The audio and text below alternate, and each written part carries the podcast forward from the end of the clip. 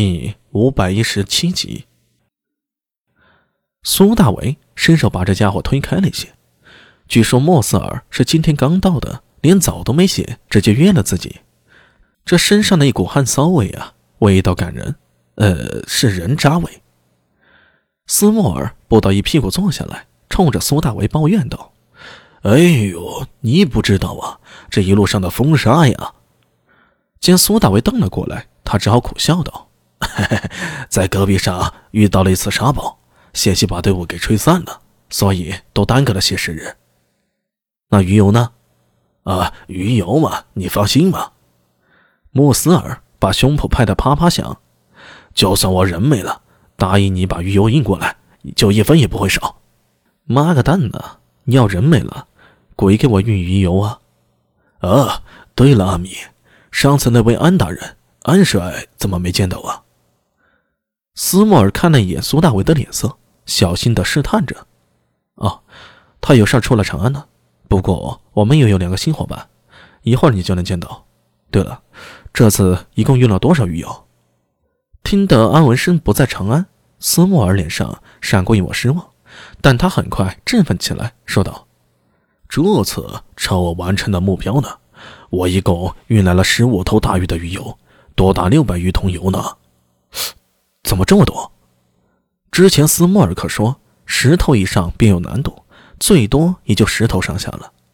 见苏大为问道，斯莫尔脸上露出笑容：“嘿嘿，全靠我会杀价呀！说是大量采购，长期合作，把价格压到了最低。原本十头的鱼油钱，足足买了十五头回来，这笔生意简直血赚呢！”哈，好，好，好，给你记功。苏大为说着，忽然听到包厢门响，接着有几个人推门走了进来。为首一人是苏庆杰，后面跟着尉迟宝林，再后面赫然是陈楚思。呃，苏大为一时愣住了，他是找尉迟和狮子过来，上次元节前答应让他们二人在深夜里参一股，可没想到居然把陈楚思给拉过来了。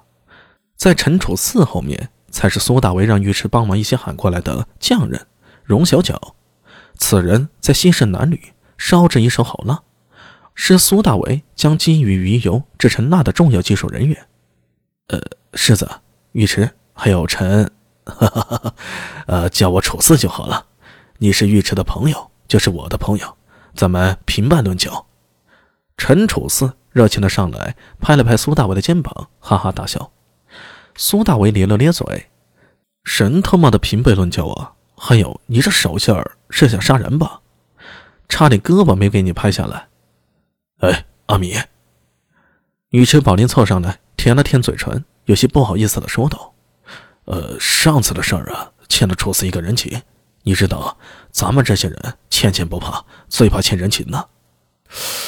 所以你就把我当人情给送了。”苏大为佯装生气道：“呃呃，是我不好，如果你不愿意啊。”尉迟宝林脸一黑，可怜巴巴的说道：“哈哈哈。”开玩笑的，坐下坐下，都是朋友。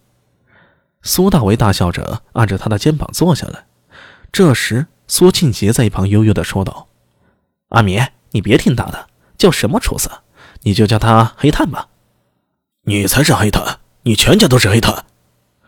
陈楚四不乐意了，撸起袖子，直接对着苏庆杰喷道：“嘿嘿，黑炭呢？要不咱们比划两下？”苏庆杰冲着他不屑的说道。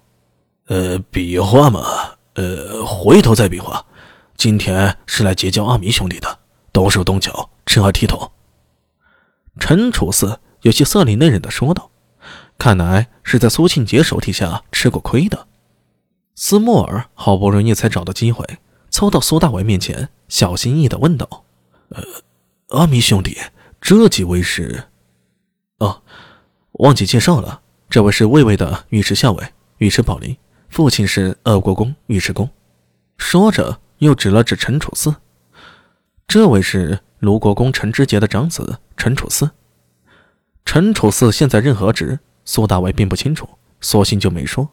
最后他又指了指苏庆杰：“啊，这是上次给你提过的苏定方苏中郎将的长子苏庆杰。”听苏大伟介绍完三人呢，斯莫尔眼睛都直了，愣了几秒，仿佛屁股被人抽了一鞭子似的，跳了起来，双手抱拳，结结巴巴的说道：“我呃见见见见过尉迟小公爷，见过陈陈小公爷，见过苏小将军。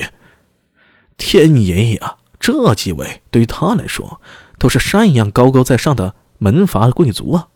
像他这样的外来胡商，寻常想见到县君都不容易，见到最大的官，也就是西市上的团头，还有市场的管理。